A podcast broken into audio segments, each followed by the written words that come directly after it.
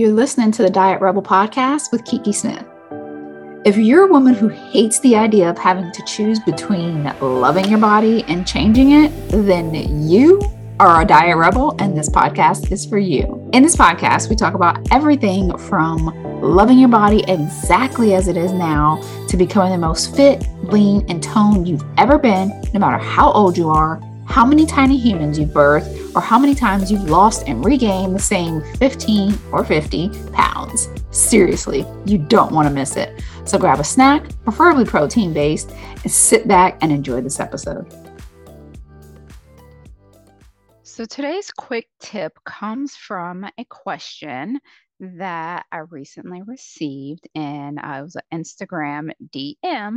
And the question was basically I am looking to transitioning into a plant-based diet in the new year or I'm considering transitioning to a plant-based diet. Can you tell me like is this good or bad and if I do like how will it affect my fat loss goals? So this is something that I actually get often. I know I've done other episodes where we've talked about uh, vegan protein and making sure that you're getting enough protein when you're vegan vegetarian and basically, I want to try to sum this up in a quick tip because this isn't really should you or shouldn't you. If this is something that you have decided that you want to do, so that's something that I always talk about is first and foremost, like understanding that we are all grown up adult people. so if you have decided and made the decision that you want to transition to plant based, the first thing that I would say is like, is this something that you're doing for yourself versus for, you know, because somebody else suggests or thinks that you should, uh, like whether it's for sustainability purposes or religious purposes or, you know, maybe just the way that you feel about how specific animals are being treated, things like that. So if there's something, if there is that bigger why behind it for you, and I'm going to assume that if it is, then you've probably done all of the research on why it is good for you because I would assume there's a reason why you're looking at doing it. Uh, one of the biggest things that I've talked about in previous episodes is just making sure that you're not switching to a specific style of eating for the sake of weight loss if it's not something that has that you know bigger pull for you. So i'm assuming that if you have kind of done that research and you're saying like hey i understand like there's so many benefits to eating more plant-based which they are like let's be real plants are very healthy for you. So we can all benefit whether you are a omnivore or you know some a vegan a vegetarian you know everyone can benefit from having more plants in their diet. So plant-based diets are obviously very heart healthy and typically associated with you know lower risk of heart disease.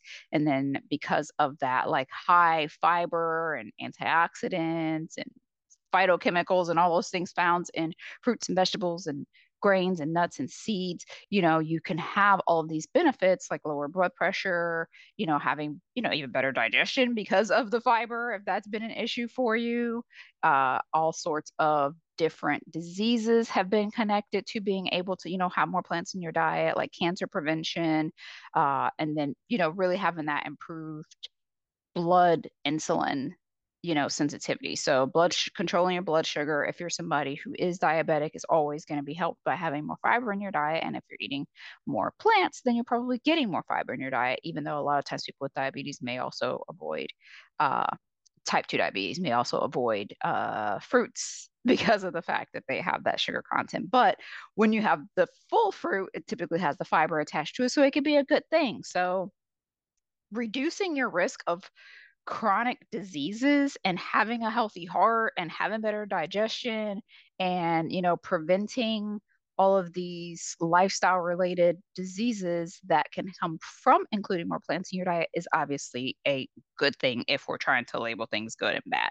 You know when you have those it, it just introduces more nutrient dense options. And whenever you have nutrient dense foods in your diet, it's going to be better for you as far as health related concerns. So that is always something to consider. Again, also taken into consideration if you're doing this for some type of ethical or animal welfare reason or environmental sustainability, that figures in as well. So don't want to spend too much time diving down the rabbit hole of why plants are good for you because I think we all kind of get that. And I'm sure, like I said, you've done your research on that.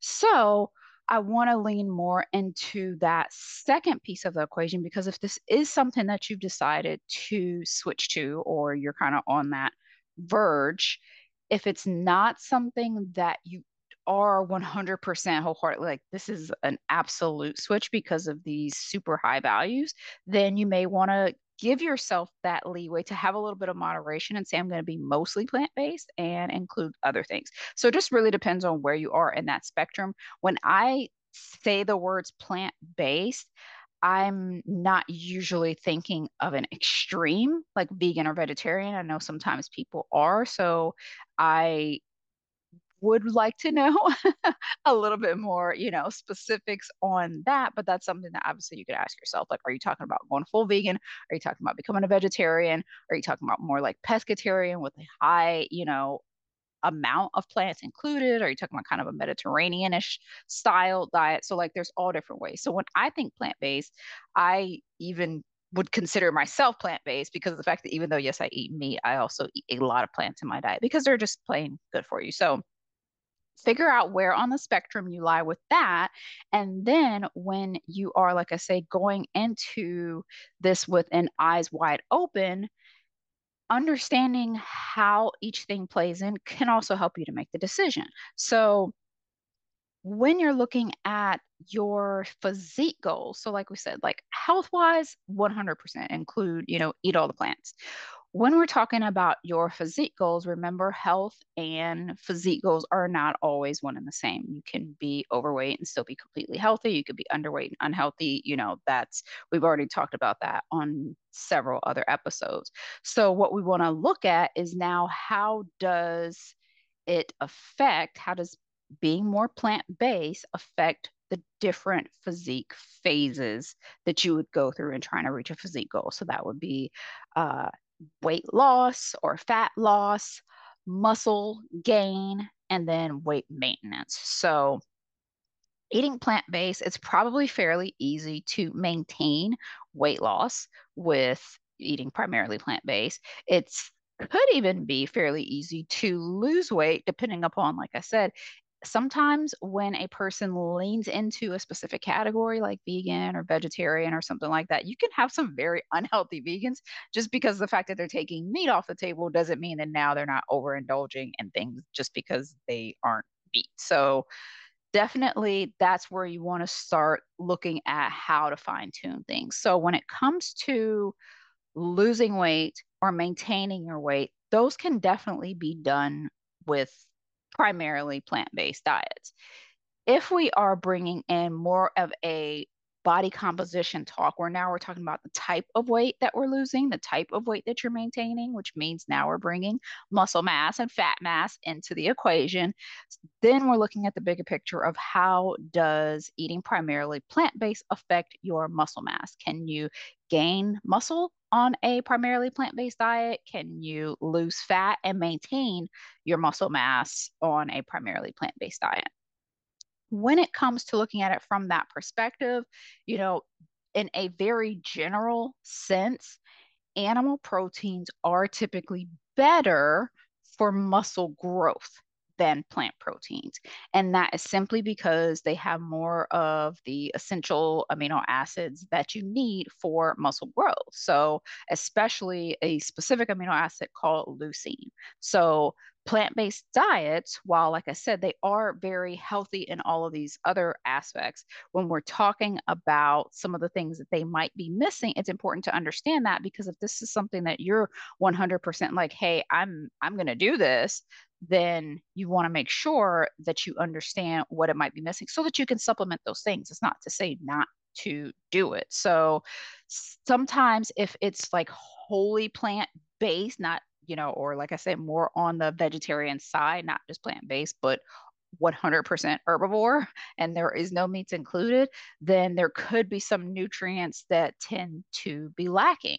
And so you would want to if you have a way of getting them tested. If not, then these are the things you would look for in your supplements is like B12, uh, some of the omega 3s. So you're probably still getting some of the other things that you need, but omega 3s, vitamin D, calcium, iodine, iron, zinc.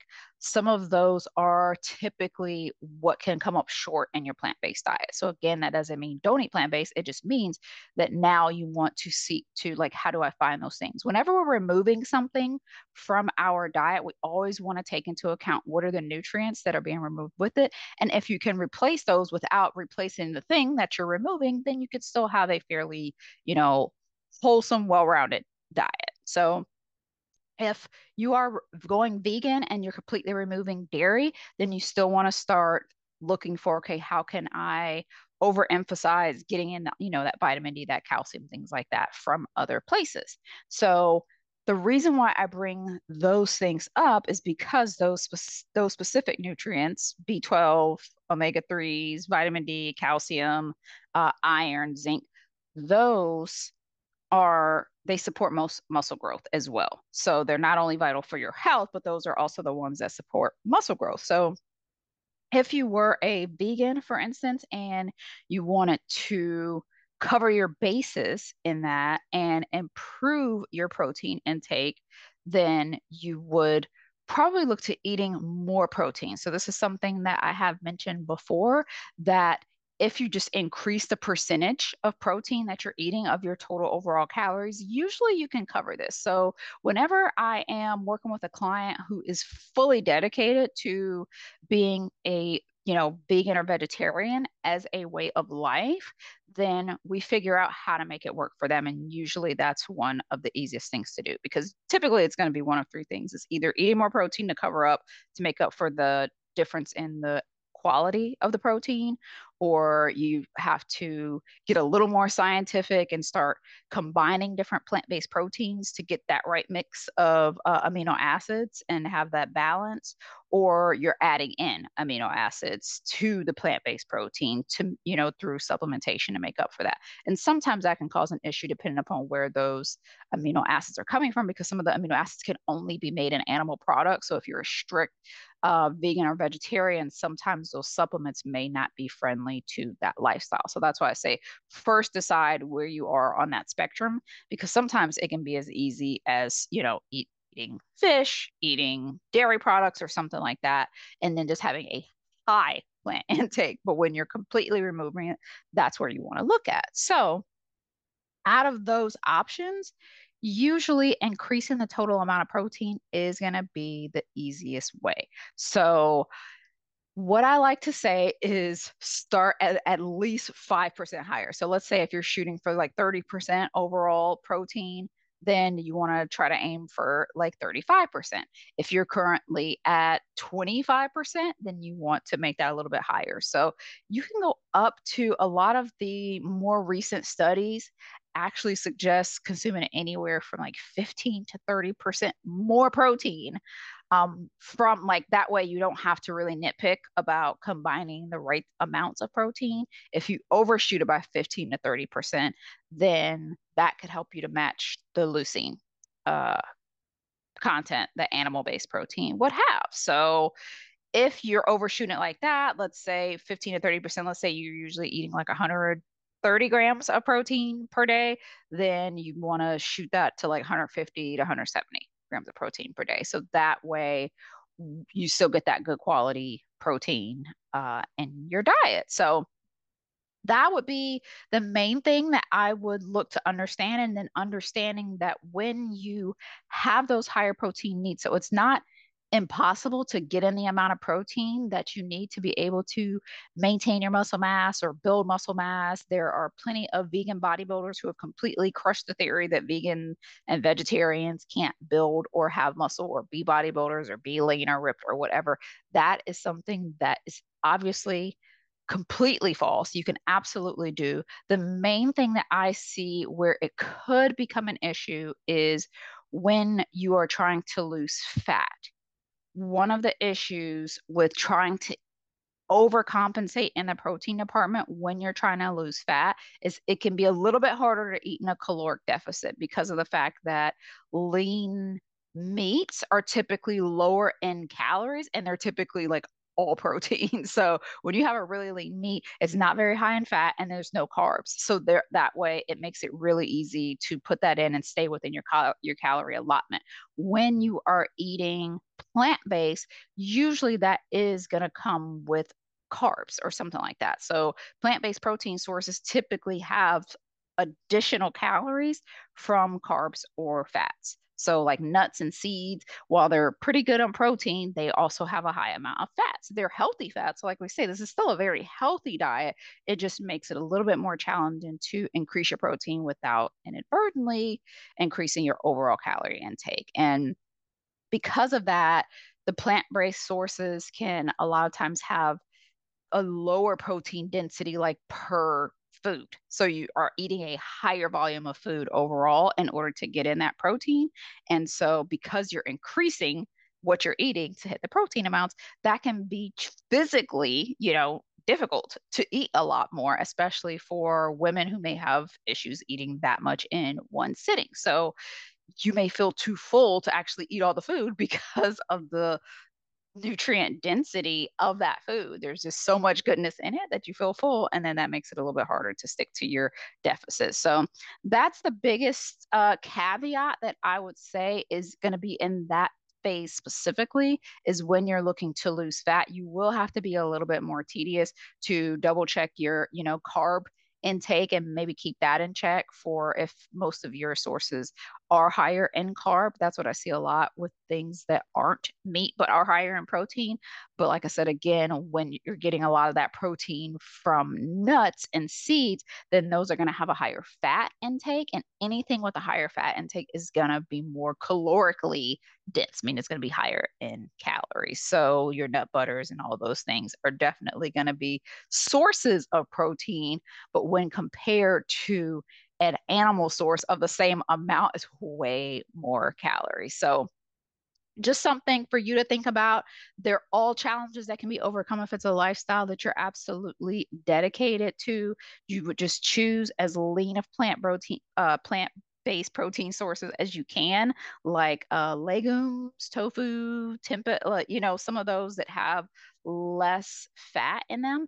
And then you just want to pay attention to that overall calorie intake so that you can still hit your macros. So it's really going to be more about figuring out how to make those portion sizes work for you and planning your meals as strategically as possible so that you can have the right balance to be able to hit the goals when you are in that fat loss phase. Other than that, it's probably not going to be too hard in some of those other phases because of the fact that you can overcompensate with just eating more food in general.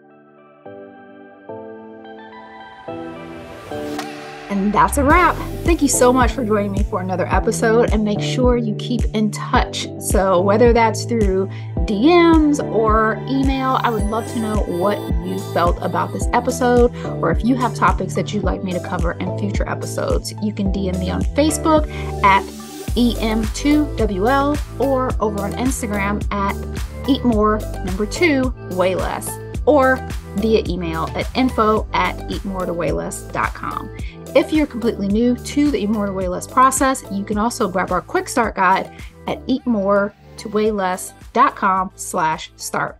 See you next time.